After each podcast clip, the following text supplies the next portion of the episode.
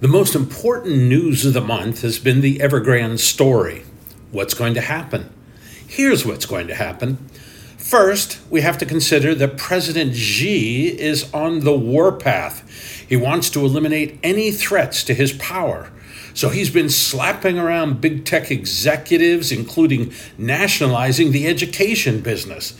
He's doing the same thing to the bureaucracy and to the military. So he needs to slap around the owners of Evergrande too, because it's the largest property developer in China. At the same time, he has to show that the Chinese socialism is a superior form of social construct, so he doesn't really want to have a huge bankruptcy that affects the Chinese credit markets and banks and investors around the world. That would bring a lot of heat down on him. But it is clear that Evergrande is effectively bankrupt. So here are a couple of alternatives of what will happen.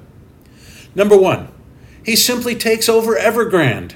He just nationalizes it, which keeps the jobs growing inside Evergrande and hides the debts because the People's Bank of China takes over the debts. Or, number two, which I think is probably more likely, he breaks Evergrande up into different sections.